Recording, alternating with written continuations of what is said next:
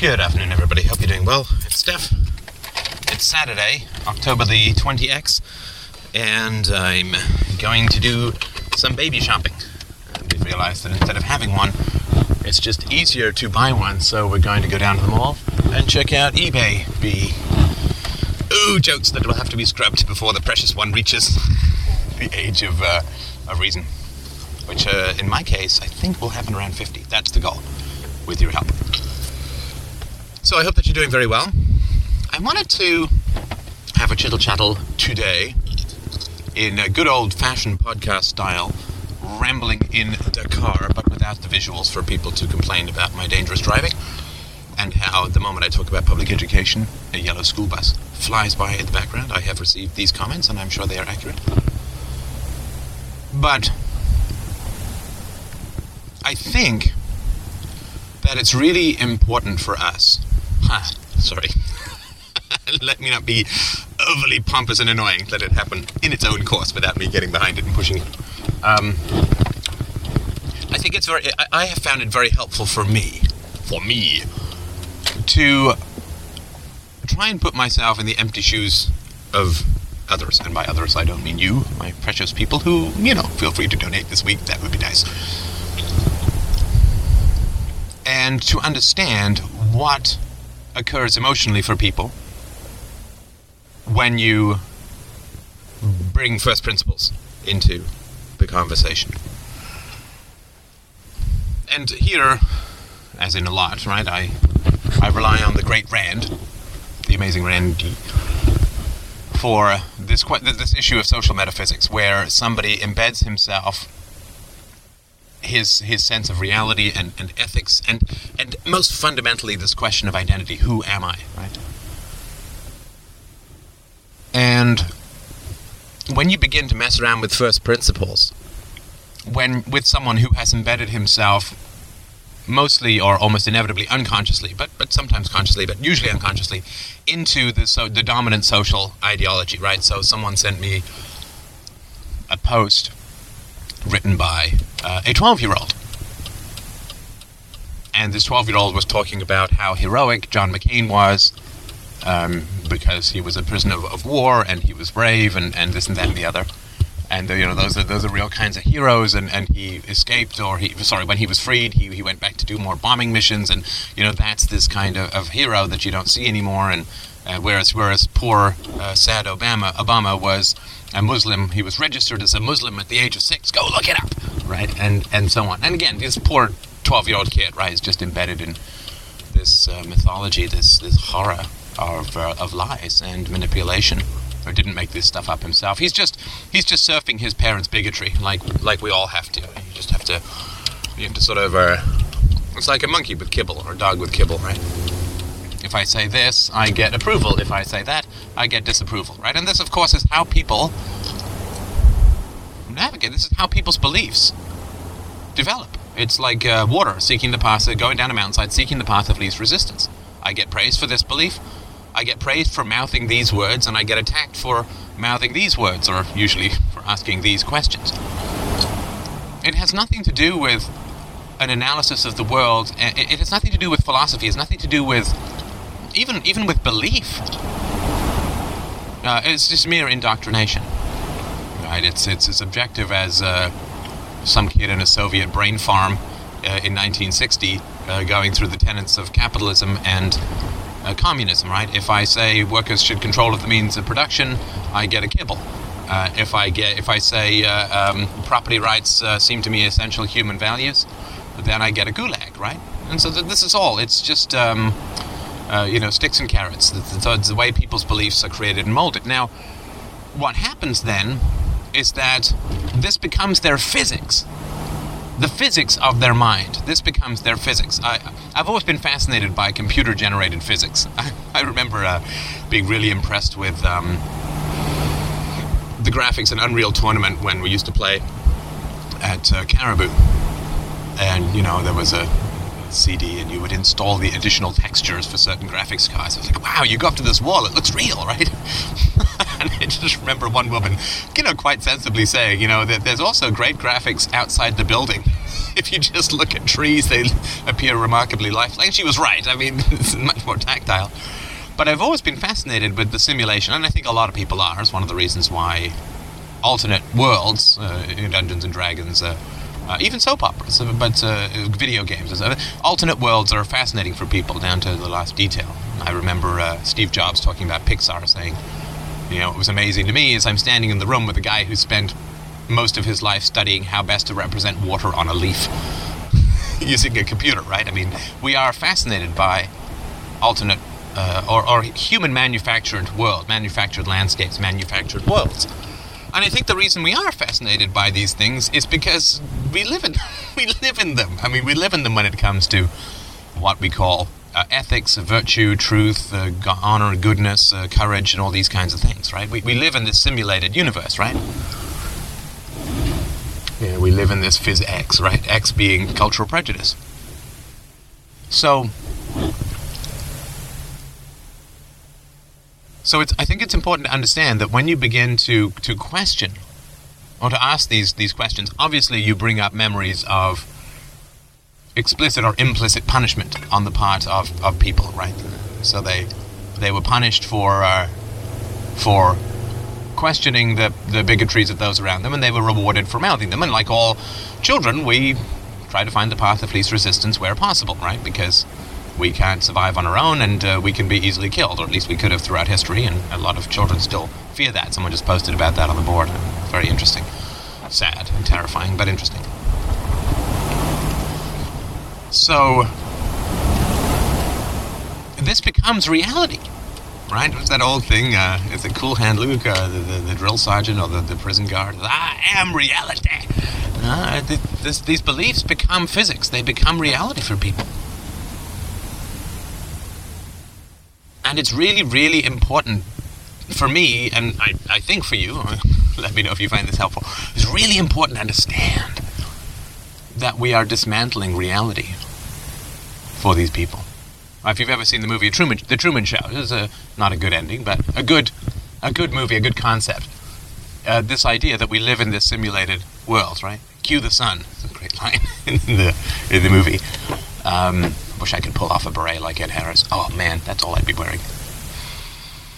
Sorry for the image. So, people live in this simulated universe of bigotry, which they perceive as reality, as the truth. But, but at an unconscious level, they know that it's just fear based conformity. Right? That that which they call virtuous is, in fact, evil because it was inflicted through the threat of punishment or the withdrawal of affection for a child. Right? I mean, religion is evil because it is, it is inflicted on children through brutality, explicit or implicit brutality. Uh, political addictions, patriotism, um, what what people call virtue. And this this is we, we, we often see this as, as fundamentalism, right? As as republicanism, but exactly the same thing is true uh, when it comes to uh, the left wing or the Democrats or whatever. I'm reading uh, Naomi Klein book. I mean, she's a very successful author, which means that she's evil in a very significant way. Um, because she is successful, and I think it's important to, to understand the mythologies that we're attacking, right? And and she has a mythology, right? And and the mythology is uh, that um, uh, the free market is fine for uh, the production and distribution of certain kinds of goods, uh, but it needs to be heavily regulated and controlled by the virtue of the government. And there are certain human requirements that are so essential, like healthcare and education and security, uh, in terms of unemployment and old age, that they need to be socialized and blah blah blah blah blah, right? and she's going on this rampage against Milton Friedman. This book, uh, Disaster, uh, The Shock Doctrine, The Rise of Disaster Capitalism. Basic thesis is that when disasters occur, this is used to spread free markets. Because we all noticed uh, how much markets were freed after 9/11, right? Remember, remember all of that, all of the they got rid of farm subsidies after 9/11. Oh wait, no, they didn't. Nope, but they did cut welfare. No, no, they didn't. Oh wait, military. No, they didn't cut military spending. But it's it's it's a uh, convenient fantasy, right? That that uh, that uh, there are these people who want to rip the bread out of the mouths of the poor for the sake of oligarchical, powerful corporate interests and so on, right? And so she gets mad at corporations, but of course everything that's bad that happens is uh, done by the state. Anyway, I'll sort of done a, I'll do a more detailed review of that at some point. But of course, her audience is people in the public sector, and it's important to remember that you know people who are in the public sector are like between a quarter and a third of the population in most uh, most countries. And if you sort of put all those together who are dependent uh, to to some or a large degree, you're talking half the population. So she's talking to people in the public sector. Uh, and she raises the specter of privatization, and they're terrified of privatization uh, because they're crap at what they do, right? And teachers uh, are terrified of privatization because they're shitty teachers, and they're entitled uh, to all of their perks and benefits and months off in the summer and so on. So when she says privatization is evil, they get it emotionally because they live in this fantasy universe where voluntarism is evil and coercion is virtue, right? And of course, the whole book is a studied uh, evasion of the gun in the room, right? What you know, what's wrong with free education? Why would anybody not want to give children free education? I mean. it's a ludicrous question, right? Of course, we'd want to give children free education, and we'd also love to give them free ponies and space rides, and of course, right? But there is nothing in the world that is free, and uh, there's nothing more expensive in the long run than that which is procured by violence. So, this is the physics that people live in. It's this physics, the physics of bigotry. And to some this this fellow on the board was asking, you know, how should I respond to this uh, this post that this 12 year old boy wrote about John McCain and Obama and so on. And it's a tough question. It's a really tough question. There's no easy answers. I mean, of course, you could do the basics, right? And you could say, well, wait a second. If bombing people because you're following your principles is good, then how is John McCain good and the 9 11 hijackers, how are they evil? Right? Help me help me parse that one out, if you could be so very kind, right? He's obeying orders and he's going in. And, and what do you know about the causes of the Vietnam War, where the US slaughtered millions of people by getting involved in what was essentially a civil war, civil conflict? Um, you know, what, uh, what was the purpose of it? Uh, what was the virtue of it? Why was he killing these people, right? Why was he bombing and slaughtering and, and dropping Agent Orange on the farm crops and children of Vietnam? Well, what was, what was virtuous about it? And how, frank, uh, forget about that. I mean, I think it takes more courage to fight in the rice paddies than to bomb from 10,000 feet. That's just my. Of course, you get shot down, but um, it's. I'd rather be in the plane than on the ground. That's, you know, that's my, that's my basic contention. Uh, it's 50 odd thousand Americans killed and two to three million Vietnamese killed, uh, and uh, as far as airmen went, I think it was pretty uh, relatively safe. But um, I mean, compared to being a Vietnamese. So it's just those basic questions. How is it that John McCain, following orders and uh, slaughtering innocents, is uh, virtuous and courageous, and and those who shot him down are evil, or those who followed their ideals and their values uh, and acted with great courage? I mean, a suicide mission in some ways requires more courage than a mission where you are well protected by height and armor and intend to come back, right? But so you just ask those basic questions. Help me. And the kid will get all kinds of freaked out, right?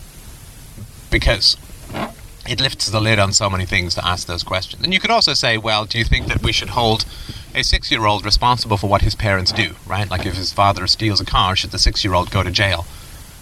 right, and the father be set free. And of course, the kid would say, well, no, that's completely unjust. It's like, well, then why would Obama be responsible for being registered as a Muslim when he was six, which was a choice of his parents and certainly not his choice? Why would that be something that would be relevant to, to be discussed in the virtues and vices of presidential candidates? And um, is uh, uh, Islamic uh, evil, uh, which is you know, I mean, obviously there's some, right? Is Islamic evil uh, in terms of body counts, right, have, have Christians killed more Muslims, say, uh, over the past 20, 30, 40 years, or have Muslims killed more Christians? Which religious fundamentalism is the one that is really violent and destructive in the world? Because, of course, all of the American leaders, military and civil, political, have been Christians, right? So, these kinds of questions are, are things which you could ask that kid, right? Now, the moment that you ask these questions of the kid or of any adult, but we'll talk about the kid because this is where the um, the beliefs are, are forged or founded. Right? When you ask these questions, what you're doing is you're you're you're unraveling the universe that they live in. Right? You are. It's like you are breaking. Like you are plucking into. Um, you are undoing their landscape like uh, it suddenly becomes a jigsaw puzzle and you're starting to pull out pieces. Right? It's so important to understand what happens to people. They go through a semi-psychotic episode. And I, I mean, I, am trying not to be, uh, I'm trying not to exaggerate here. It's very fundamental to understand. This is what happens to people. It is like you are suddenly plucking trees from their line of sight. It's like you are uh, flicking your finger and uh, dissolving houses. It's like their view. It's like you're. I mean, it's the Matrix metaphor, right? It's like you're suddenly pointing out that they're living in a fantasy. It's like you uh, you turn a switch and the sky changes color, and you throw another switch and the sky is replaced by static. Right? It is that delusionary a universe that they live in. And the delusions are, of course, all their relationships. Right? Their relationships with their family, with their church, with their government, uh, with their friends, uh, and with the truth and with virtue, and with uh, nobility and courage. Heroism. Heroism is not conformity to bigotry. Heroism is not bombing innocent villagers with incendiary bombs because you're told to for uh, villagers who would never dream of harming you. I mean, if you'd stayed in America, not like these people would, I don't know, create big catapults from the rice paddies and then vault up from there. So, you are unplugging their reality. Now, when somebody goes through that experience with regards to the physical world, right? When when somebody has what is called a psychotic break with reality, where they literally see demons uh, coming to, to attack them. They, they, they see all of these terrible things in the real world, right? They, they hallucinate. They have uh, terrifying uh, or ecstatic visions of reality, of a reality that doesn't exist. Uh, that is called a psychotic break with reality, and it is about the most catastrophic event that can occur uh, in in your psychological makeup, right? Because it means that uh, you're not having a panic attack, you're not having an emotional breakdown, you're not having a neurotic incident, you're actually having a complete break with, rea- break with reality. And this is when people kill people, right? And of course, this is why it's so involved in things like the military and the church, and this is where kill and rape, kill and rape children and women, this is the church and the, the state, right? A psychotic break with ethics, a psychotic break with relationships is what is actually being provoked when we start to talk about these basic issues. So I, I think it's really essential to understand what is really occurring when we bring first principles to people. And I'll give you sort of a scenario that would be, I think, equivalent or, or analogous, analogous, analogous, and see if it makes uh, makes sense to you. So, if you were a guy who was being pursued by a fellow, a, a, criminal, I don't know, someone from the CIA or something like that, and what he wanted to do was to inject you with a drug that would permanently give you psychotic delusions that would cause you to have this break with reality.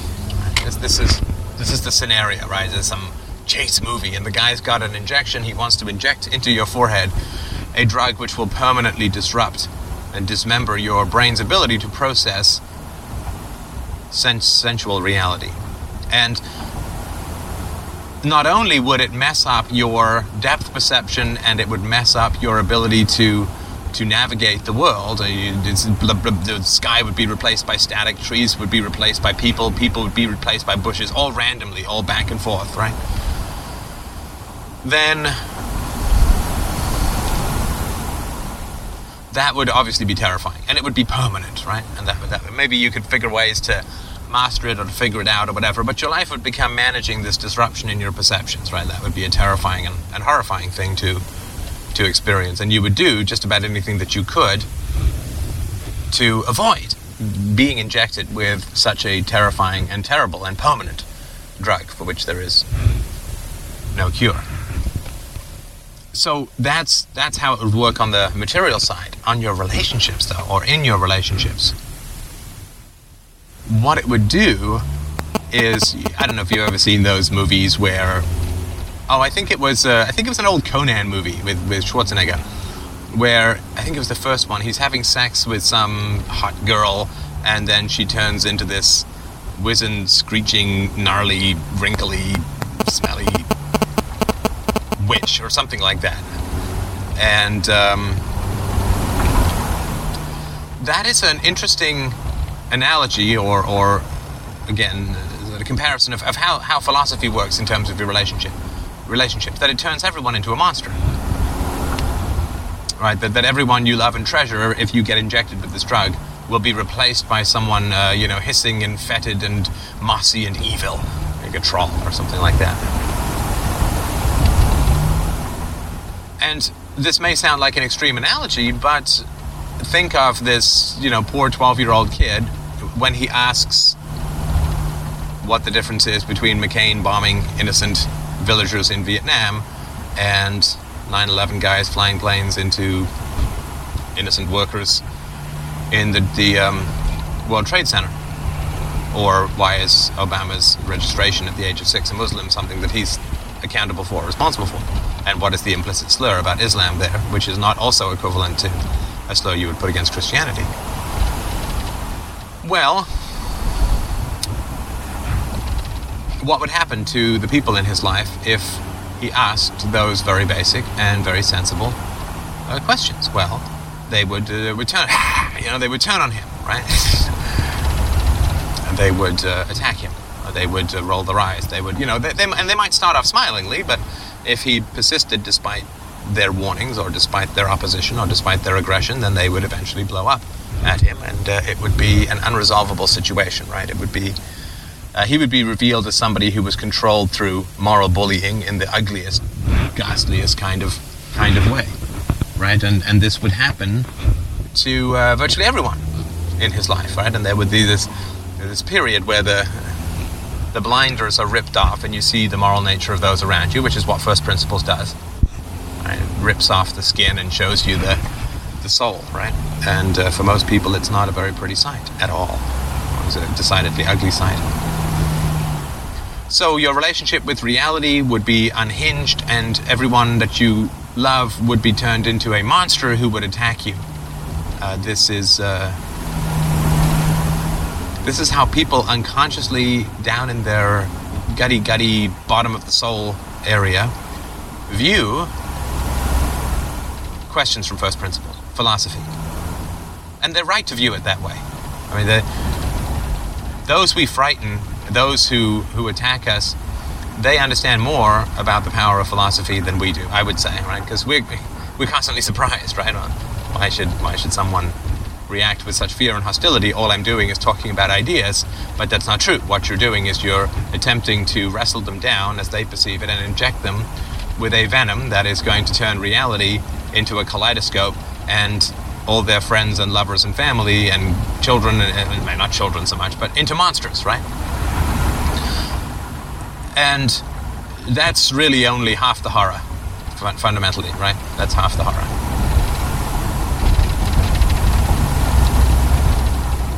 The, the other half of the horror, and I think the most fundamental part of the horror, is that when you begin to bring first principles to people's lives, or when you even threaten to, to bring first principles to people's lives, what happens is they look into the mirror and see a monster, right? So, why would these kids, uh, the, the, the, parents or whoever is teaching these kids, this the, this 12 year old kid, this this you know horrible, bigoted patriotism, why would they want to attack the kid so much if the kid dared to bring first principles into the conversation? Well, because, my friends,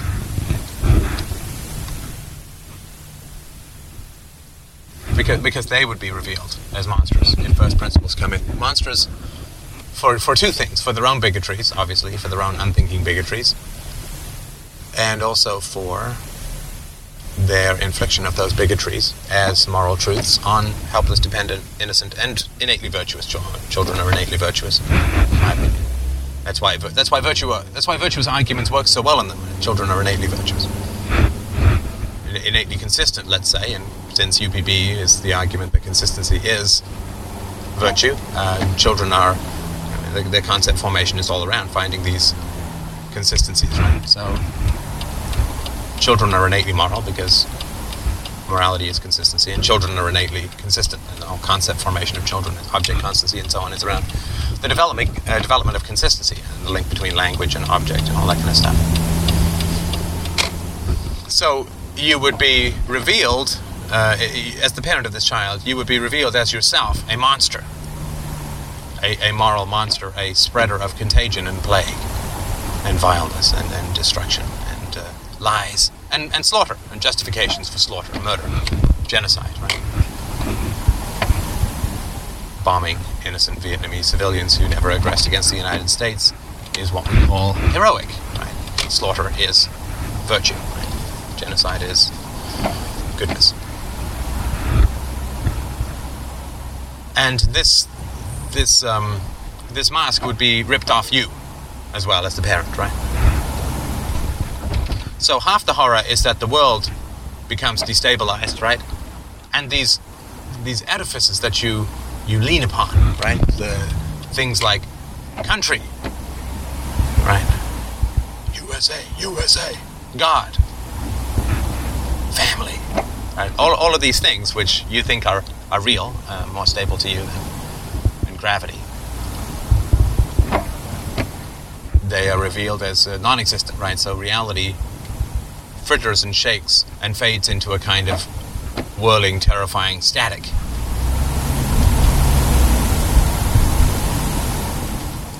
And everyone around you turns into a kind of monster.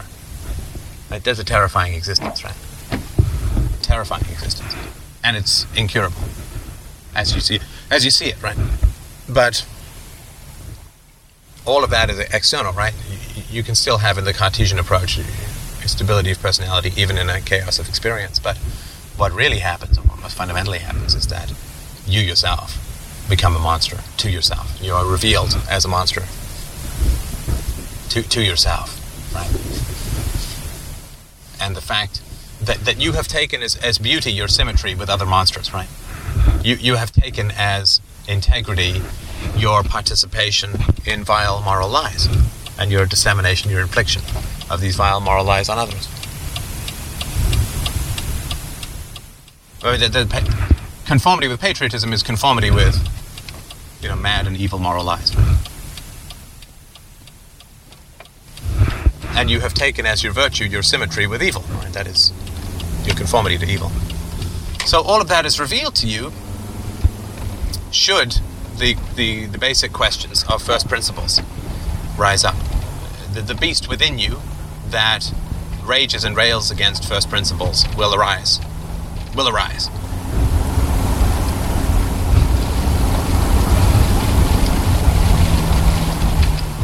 And that is not something that people want to experience, right? They want to go through their whole life with these blinkers on, right? That, that's how they roll their dice. That's what they have gambled on, right? That's what they have gambled on, is that they can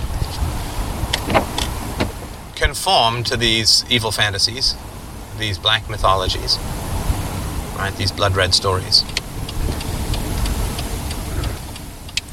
These tales clogged with bodies. That they have sided with this moral evil, this madness. They have conformed to it, and, and they've they've taken that chance. And I would say that throughout history, it's been a pretty good gamble, right? I mean, the first principles has not been around for quite a long time, right? Really, since, I mean, in my opinion, since Socrates and Aristotle, Aristotle more. But first principles, reasoning from first principles, and, and objectivism to some degree as well, right? But objectivism got all monstery as well. But it's been pretty safe to conform with evil because virtue has been so long absent from the stage, right? But I mean, it's coming back, right? I mean, the atheists, uh, the, the, Sam Harris and, and uh, Richard Dawkins, uh, and uh, the drinker. he, they're bringing it back, right? Christopher Hitchens. And the, those unravelings are occurring. Um, we're working to bring back the question of objective ethics, right, and and basic reality, and the non-existence of concepts, right, which destroys gods and countries and other sorts of fantasies, right. The co-joining of concepts with objects, like virtues with individuals, with virtue with individuals within a family, right. They're. A virtue doesn't exist antecedent or precedent to the family, and then the family is an expression of virtue always virtue is derived from the objective actions of people, and the concept family has no bearing on it, right? Any more than you can weigh the concept gravity. Spent the idea of money. So, the people who, you know, years ago, I mean, decided to make that choice to conform to first principles, to not ask questions, out of genuine fear as children, and, and we can all, I think, understand and sympathize with that fear. Uh, they didn't count on what's happening now in the world, right? They, they didn't count on the rise of the internet, on the rise of uh, the re-rise of philosophy and, and rationalism, secularism, and so on. Uh, skepticism with regards to concepts and objectivism with regards to reality, empirical reality that is uh, not something that people bargained on, right? So they kind of rolled the dice and came up snake eyes, right? Like, so for a thousand generations, you've been able to abuse your kids and then use guilt and manipulation to keep them around, if you have been that kind of parent, to keep them around when you get older. And so you roll the dice. You say, well, am I going to treat my kids well? Why should I? It's very, it provokes a lot of anxiety and, and fear in me to treat my kids well because that's breaking the pattern, revealing the evils of my own parents and my own upbringing. So I'll just treat them like crap and then use manipulation, right?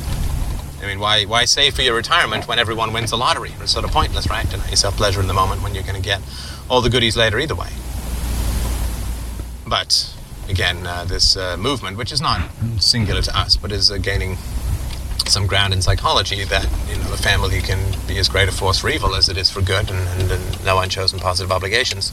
Well, it's a bummer that you just happen to roll your dice when your family, your, your, your sort of family timeline came up snake eyes, right? It's a bummer, right? And people get mad, right? Like they they they, they bet on a box a boxing match that's supposed to be fixed, supposed to be a sure thing, and they lose. They get really enraged, right? Because it was supposed to be fixed, right? So the rise of uh, the skepticism with regards to the virtue of the family and the existence of gods and uh, the existence, as we say, of countries and the virtue of uh, government and the virtue of violence uh, in any form, the virtue of the initiation of force in any context, the lack of respect for such concepts as the army and, and so on, uh, country, priest, family. I mean, that, that's that's a bummer for a lot of people, right? And they're going to fight it like crazy because if you if you've poured your whole life savings into a fight that's supposed to be fixed, and the guy who was supposed to win, who you've bet everything on, everything, and gone into debt over, when he doesn't win, you are completely enraged. You feel like you've been tricked. You feel like there's something fundamentally unfair, and you're going to lash out, right? So I think to understand that first principles is the injection of a what people experience as a psychotic monster generating self monster generating delusion. Uh, that's why they fight us so hard, right? And the, the, of course, the ambivalence and the torture they experience is that they claim first principles as the basis for their belief. But when real first principles come along, uh, boy, it just freaks the hell out of them. Anyway, I hope that that makes some sense so that you understand the power of the weapon that you're using and the need for gentleness and positivity in this sort of arena. And again, uh, if people aren't going to make it, if they just lash out to to exit and find more boon companions, is well worth it. Thank you so much for listening. I look forward to your donations. Please, my friends. I will talk to you soon. Bye.